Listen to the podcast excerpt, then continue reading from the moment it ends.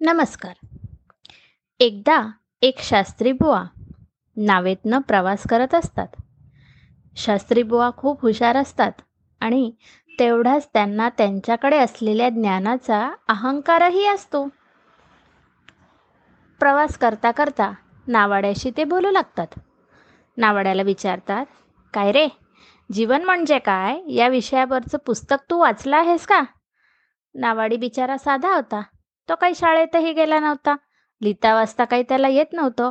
नावाडी म्हणाला नाही हो शास्त्री बुवा मला काही लिहिता वाचता येत नाही. शास्त्री बुवा त्याला म्हणाले हात ते रे की मग तुझं आयुष्यच वाया गेलं की रे? असंच बोलता बोलता पुढे पुन्हा शास्त्री बुवांनी नावाड्याला विचारलं बरं मग तू गीता वेद अध्यात्म याविषयीचं तरी ज्ञान मिळवलं आहेस का? नावाडी कसला तो बिचारा साधा. तो आता परतही तेच म्हणाला नाही हो शास्त्री बुवा. मला असलं काहीच येत नाही. शास्त्री बुवा म्हणाले हात तेरी की.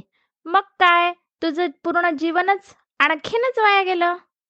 बरं निदान आरोग्यविषयक काही पुस्तकं काही ज्ञान तरी मिळवलं आहेस का? आणि नावाडी पुन्हा तेच म्हणाला नाही बुवा. शास्त्री बुवा नाहीच. शास्त्री बुवा आता रागावले. म्हणाले अरे असा कसा रे तू? तुला ज्ञान अभ्यास काहीच माहीत नाही. तुझं तर अख्खं आयुष्यच वाया गेलं मग. तेवढ्यात नावाड्याच्या असं लक्षात आलं की होडीला एक छिद्र पडलेलं आहे. त्यातनं पाणी आत येत आहे. नदीला पण पूर आला होता. आता बहुधा आपली नाव बुडणार. असं लक्षात आल्यावर नावाड्यानं शास्त्रीबुवांना विचारलं शास्त्री बुवा तुम्हाला पोहता येतं का? त्यावर शास्त्री बुवा म्हणाले नाही बुवा. ग्रंथ वेदाभ्यास इत्यादी शिकत असताना पोहायला वेळच मिळाला नाही. त्यावर नावाडी म्हणाला हत्तीच्या शास्त्री बुवा मग आता तुमचं आयुष्य वाया गेलं आणि थोड्या वेळात ते संपणार सुद्धा. कारण आपली होडी आता बुडते आहे. तुमच्या ज्ञानाच्या जोरावर तुम्हाला जर पुरात तरंगता आले तर बघा नाहीतर सगळं संपलं. शास्त्री बुवा घाबरून गेले. त्यांचा सगळा अहंकार गळून पडला. जीवन मरणाचा प्रश्न त्यांच्यासमोर उभा राहिला. नावाड्याला ते सारखं विनंती करू लागले. देवाचा धावा करायला लागले. आणि शेवटी होडी बुडाली.